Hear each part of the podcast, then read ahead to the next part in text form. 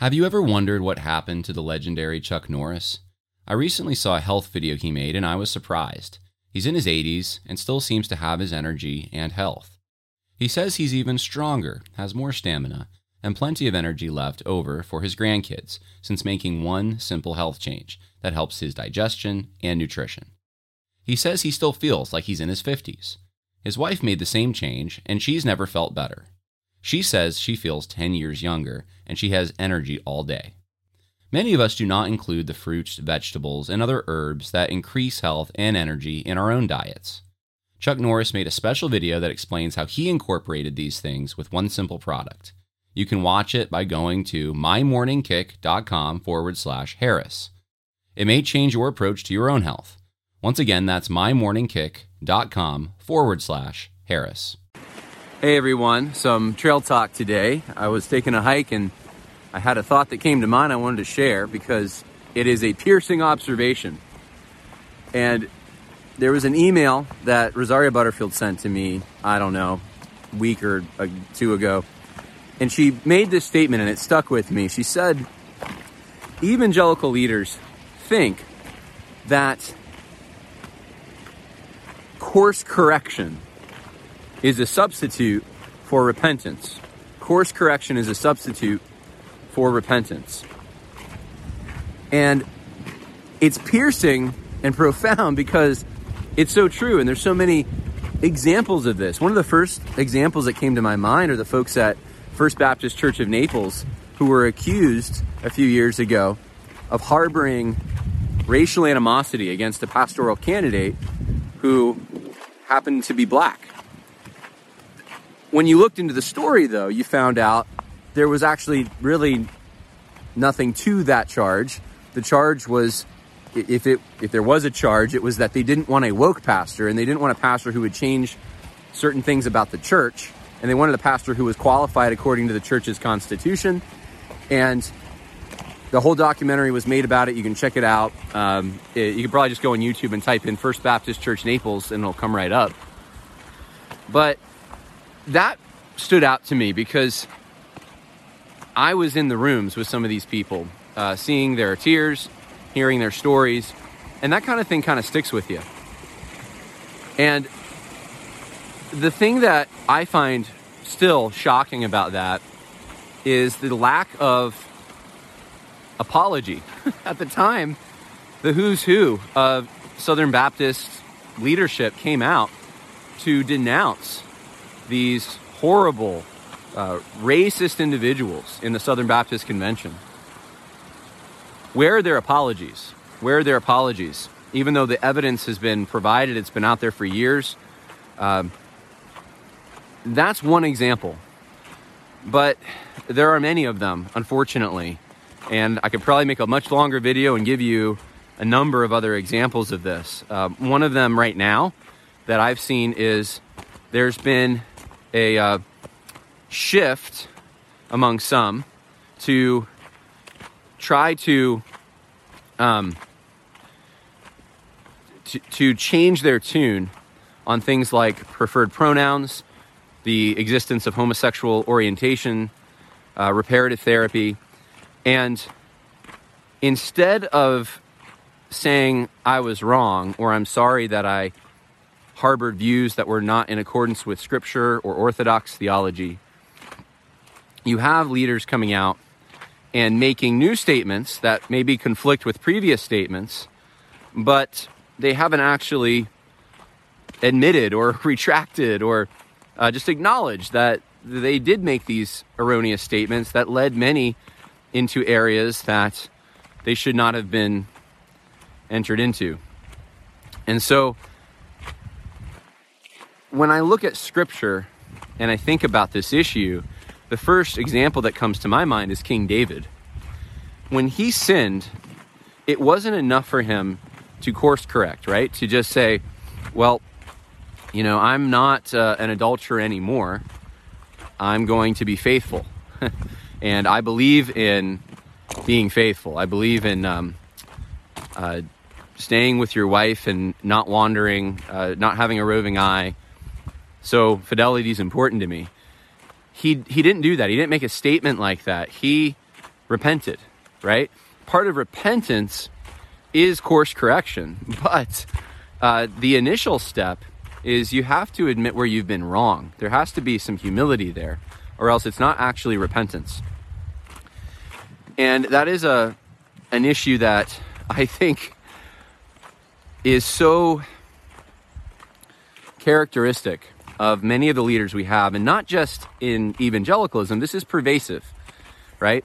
You have a lot of people who went uh, COVID crazy, and where are the where the are the acknowledgments of this? Where are the apologies for these kinds of things? And I'm talking about people in our government and in society in general. Uh, now that evidence has come out about these shots and about um, the extent to which this virus was was deadly and the extent to which masks either helped or didn't help, and I'm not going into all that right now. I just you you know that.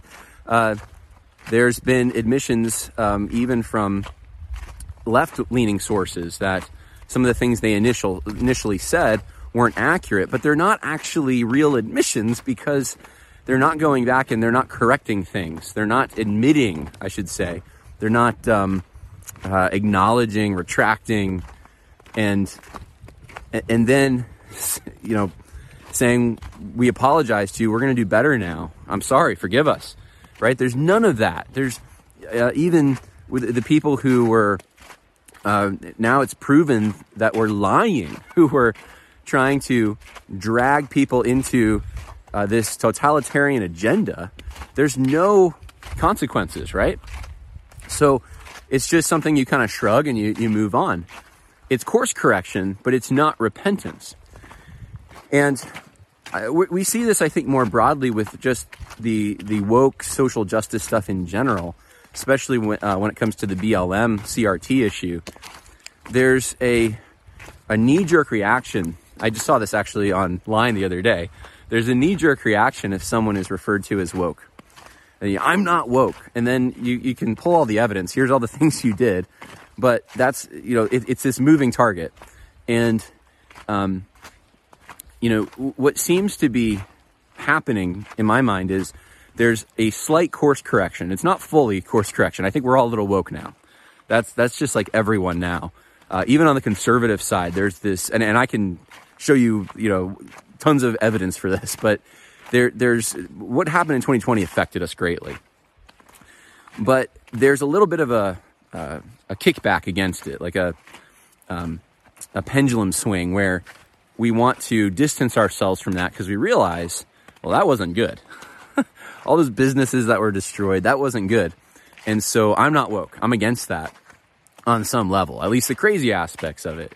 But there's no actual acknowledgement, retraction, repentance for the part that someone may have played in it. Uh, at least I see little of it. And certainly not from the people that I focused on so much on this particular podcast. And so, anyway, I just thought I would share that with you and encourage you. That's not Christian. That's not the way we're supposed to act. It's not enough, you know, for Peter to get up and say, I'm going to sit now with the Gentiles and, uh, and not acknowledge that I was just giving cover for the Judaizer heresy, right? In Galatians. It wouldn't, that wouldn't have been enough. There has to be some kind of an acknowledgement that, you know, I was wrong to do what I did. I set a bad example. I was leading people in a bad direction. That hurt people. And and, and here's the good news at the end of the day with this. This is this is what I genuinely don't understand. God is faithful. He forgives us. And I'm not saying sin's not a big deal. If, I don't want someone to take me out of context here. Sin is a big deal, but God um, justifies us. If we're Christians, we are justified. And so we shouldn't be getting all bent out of shape. We should actually expect to sin at times. We're going to. And then when we do, the pr- appropriate response is to repent. If it's a public sin, you, you apologize publicly. If it's a sin that hurt people, you apologize to the people that you hurt. And, um, and so, you know, that, for me, because I think this is just ingrained, and it was ingrained since I was a young kid, it's not a big deal to get something wrong and then say, you know what, I was wrong. I'm going to humble myself please forgive me, or I at least I, I retract that. I acknowledge that I had poor judgment, even if it's not a sin technically. Uh, and and then you just move on because you're human, and um, and, if it's a sin, we have a sinful nature, and then you just praise God. You know, God, thank you for taking that. Thank you that Jesus Christ lived the perfect life, and I have His righteousness before you, and not my own. And then you can rejoice, and it's an occasion for showing the love and the redemption of God. These um, evangelical leaders who just refuse to do this on a myriad of issues are failing to show case uh, repentance, and in so doing, they're they're uh, honestly they're they're bringing shame. I think to the, the name of Christ. They're denying a potential opportunity to share the good news of the gospel and uh, to model humility for younger Christians who might be, um, I want to say less mature, but sometimes I think the leaders are less mature in some cases. They're, um, it's just not good. It's not good. And that's just not Christian. And we need to get back to a very Christian way, I think, of approaching things, which means that we acknowledge our mistakes when they're pointed out. And, uh, you know, we don't shrug them off, but we, we just say that uh, I was wrong and God is right on this, and this is what He says, and now that's what I'm going to pursue. And no one would. Th- here's the, the amazing thing about this. I, I really truly believe this. Not only are you forgiven, but I don't think anyone would think the less of you for it. I know I wouldn't. You know, I, have said this before, but even some of the, the wokest guys that I've critiqued, if they came forward and just acknowledged all of it and truly repented of it and course corrected after doing that and showed people uh, a pattern of repentance here that they're they really this isn't just some trick they're doing. They actually have a change of mind on this issue. I'd be the first to accept that to um, you know i wouldn't maybe make them the leader because they'd have to build trust up again but i would certainly include them in um, you know, I, I, would think of them as as as brothers, even if they've uh, gone into heresy and they've acknowledged that and they've truly repented. I would be the first one to welcome them and to uh, say, "Hey, we're we're one, we're brothers, and we're I'm going to treat you as a brother." But I don't see it. I see so little of it, so little of it, and uh, that is, I think, one of the biggest things that concerns me about the state of Christianity because it it shows something under the hood. It it uh, if you trace it and you peel all the onion layers back, you get to something that is extremely concerning and ugly. And it's it's ultimately pride, but it's the kind of pride that can be used to justify about anything if you really want to. And it shows um, that we have a corrupt leadership at the higher levels.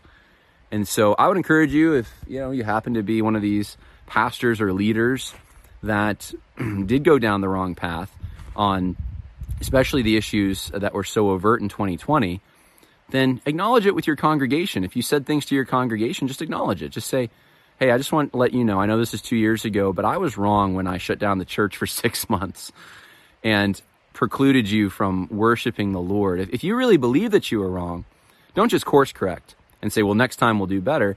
Say, we were wrong. We were wrong for that. You know, I hope that makes sense to everyone. And I hope it's encouraging to everyone and maybe inspires some of you to do that. I just, uh, I don't want to lament it. I, I want to show the way out. But I was, I was just walking on the trail and it came to my mind. And I just thought, you know, this is something that uh, I should share with y'all. So anyway, more coming. God bless. Bye now.